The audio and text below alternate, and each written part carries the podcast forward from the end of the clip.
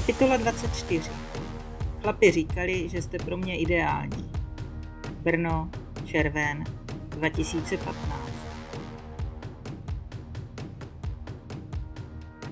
Čekám na dlouhonohou blondýnu, tváří se zklamaně brácha. Dlouhonohé blondýny jsou pro podnikatele ve středním věku příliš nebezpečné. Myslela jsem sebe. No počkej, neblbni, potřebuju normální účetní, ne tebe. Ty máš přece kariéru rozjetou úplně jiným směrem. Ale účetnictví ovládám, včetně daňové problematiky. Rozladěně mě pozoruje.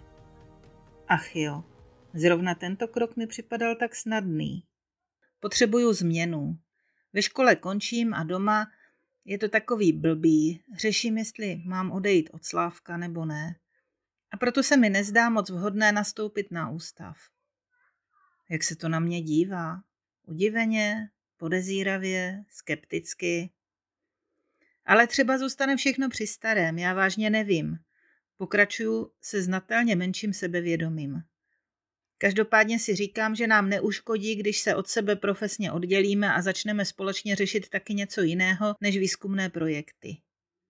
Vyhrknu to všechno najednou a v panice sleduju, jak se jeho překvapený výraz mění v zamyšlený a nakonec odmítavý. Hele, já ti nenabízím jenom účetní, ale zvládám daňové poradenství a vůbec celou podnikovou ekonomii. No OK, po pořádku. Proč chceš opustit Slavka? To je na dlouhé vyprávění. Já mám čas do večera. Připadám si jak ta malá indiánka, které šaman po smrti muže a dítěte přikázal, aby svůj příběh postupně odvyprávěla každému jednomu členu kmene zvlášť. Po několikátém opakování nabývá situace jasnějších a přehlednějších kontur. A zároveň je podivně přijatelnější. Přesto stále znovu a znovu čekám od svých blízkých odmítnutí, odsouzení a opovržení. Je ve mně malá dušička. Upřeně pozoruju svůj nedopitý čaj v zeleném hrnku a bojím se zvednout oči. No, ozve se nakonec. Pokud má dnes naše rodina 20 členů, tak 4% tvoří jeden člověk. Tak jsem rád, že to nejsem já. To bylo hnusně upřímné. Dík. Hele, já to promyslím. Ale mám dvě podmínky. Potřebuju, abys nastoupila už v lednu. Stará účetní tam bude jen do konce března a ten, kdo za ní nastoupí, bude mít tři měsíce na to, aby od ní vše odkoukal. Praxe je daleko složitější než ty tvoje teorie. Původně si předpokládal, že to zvládne absolventka. No ta druhá podmínka je pro tebe horší. Bude nutný, abys měla auto a řidičák. Šalina k nám nejezdí, autobus objíždí všechny kotáry v okolí. To je minimálně na hodinu. A z chlapů tě nikdo nikam vozit nebude. Já řidičák pořád mám, ale přece ví, proč už 15 let neřídím krucinál. Tohle je bezpodmínečně nutný, Mio. Bez auta nevyřídíš ani poštu, ani banku, ani úřady. Rozmysli si to a dej mi vědět. Pro podnikového ekonoma mám firemní vůz k dispozici a v případě potřeby ti mohu zařídit kondiční jízdy u kámošů. OK, usmívám se trochu rozpačitě nad nečekanou podmínkou. Do týdne se ti ozvu. Večer si píšu s Danielou. Naše mailová komunikace mě stále více vtahuje do každodenního života homosexuálních párů. A tak se dozvídám, že lidé jsou většinou chápaví a rádi výjdou vstříc i tam, kde by nemuseli. Ale pak se objeví nečekané maličkosti. Občas překážka na úřadech nebo v nemocnici, občas nevhodný vtip, který zabolí, nebo narážka, a občas záměrná urážka. Stokrát nic, které nakonec umoří i osla. Nemá to děvče jednoduché. Ty si tím svůj život komplikovat nemusíš. Stačila by ti kamarádka s výhodou, píše mi. Dělá to tak spousta vdaných ženských. Kamarádka s výhodou? To jako myslí co? A ty bys do takového vztahu šla. Mně to připadá těžce unfair k manželovi i k přítelkyni. Proč? S kamarádkou si poskytnete nadstavbu, která vám doma chybí a ani jedna si kvůli tomu nezničíte rodinu. Nikdo nebude tratný nebo nešťastný. Co si přát víc? Mio, ty jsi fakt hodná naivní holka, viď? Tahle varianta tě nenapadla ani ve snu. Vlastně je to nejsnadnější řešení. Rodinu by to nějak neohrozilo.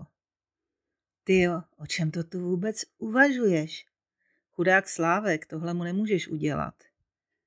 To nám všem raději rozbiješ rodinu?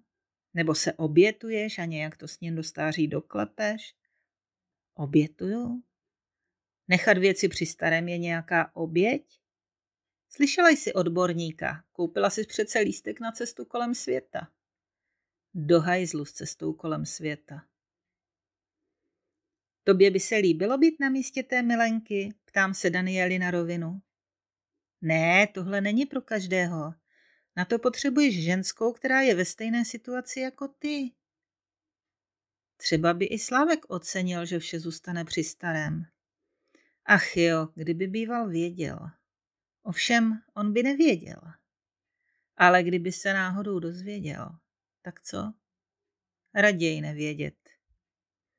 Ze zvědavosti píšu Ance a Marice. Co si tak holky myslíte o kamarádce s výhodou? Stručně vysvětluju princip.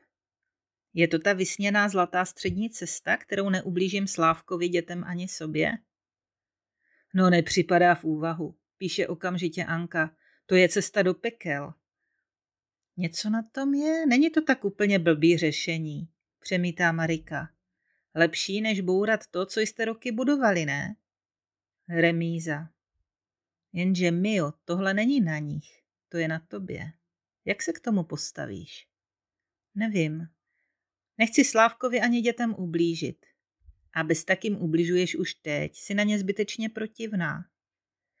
Když ono je čím dál tím těžší vzdát se myšlenky na vztah, ve kterém to nebude jen o přátelství a společných zájmech. Aspoň jednou se dokázat bláznivě, vášnivě a bezhlavě zamilovat.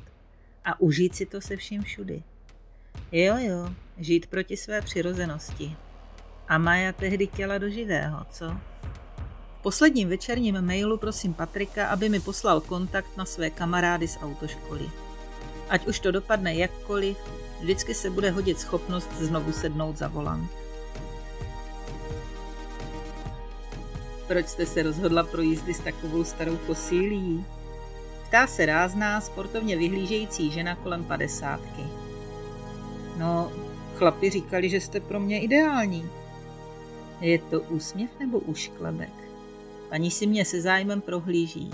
Kolik takových klientů asi má? Pro začátek potřebuju vědět, co ode mne čekáte. Řidičák máte? 15 let jste neřídila? Proč? Nebyla příležitost? No, kvůli havárce. Po ní už jsem za volant nesedla. Aha, no aspoň jste už nazbírala odvahu. No, ani moc ne, jenže měním práci a budu potřebovat řídit. Povězte mi něco o té bouračce. Kdo ji zavinil? Proběhl soud? Nese někdo následky? No, poslyšte, já vás nehodlám soudit. Jen chci vědět, kde je problém. Proč nejezdíte? Soud neproběhl a asi jsem to zavinila já. Asi jo, už klíbne se. Aspoň je upřímná. Vůbec nevím, jak se to semlelo. Dodnes si to nedokážu vysvětlit. Vyjela jsem ze zatáčky a na rovince mi najednou nešel stočit volant. Auto mířilo rovnou do stromu. No a pak jsem spanikařila, šlápla na brzdu, strhla volant na druhou stranu, doleva a skončili jsme v poli. Asi jsme udělali hvězdu přes levé přední kolo a dopadli na všechny čtyři. Vybavuju si, že kolo bylo celé ohnuté dovnitř pod karosérií. A pak už jen ten strašný strach o Karolínu. Od dceru, víte?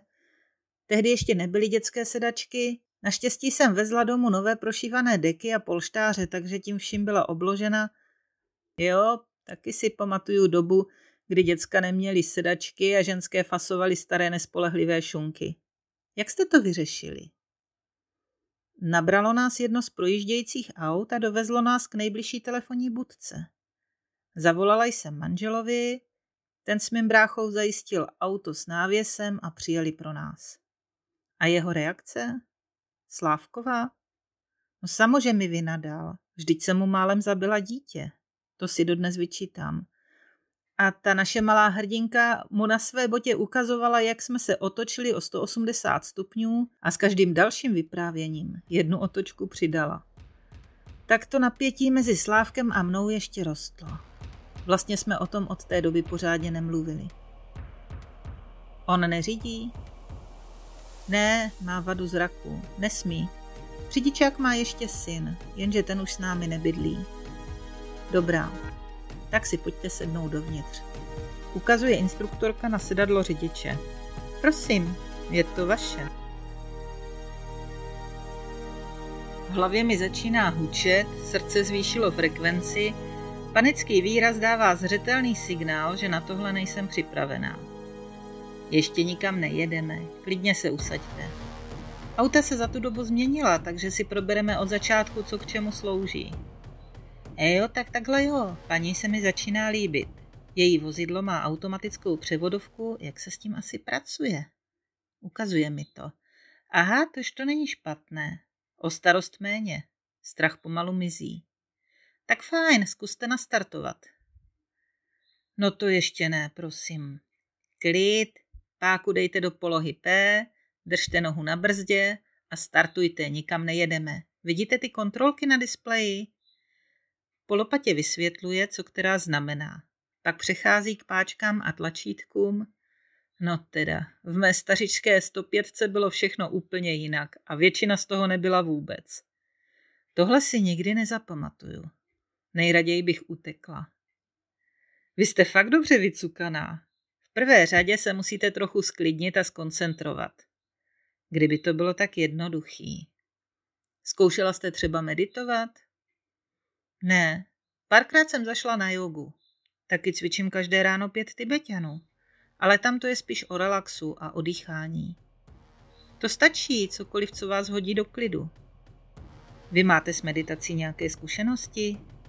Ale jo, ale nemám ambici je někomu předávat. Mohu vám doporučit pár míst, kam můžete nezávazně přijít, pomeditovat a zase si jít po svých bez toho, aby vám k tomu někdo vnucoval nějaké náboženské praxe. Nebo choďte na tu jogu. Popravdě, dnes nejste v takovém stavu, abych vám s čistým svědomím svěřila tenhle volant. Taky myslím. Snažím se s úsměvem situaci zlehčit. Odpovědí je mi vážná tvář. Dívá se na mé ruce. Klepou se.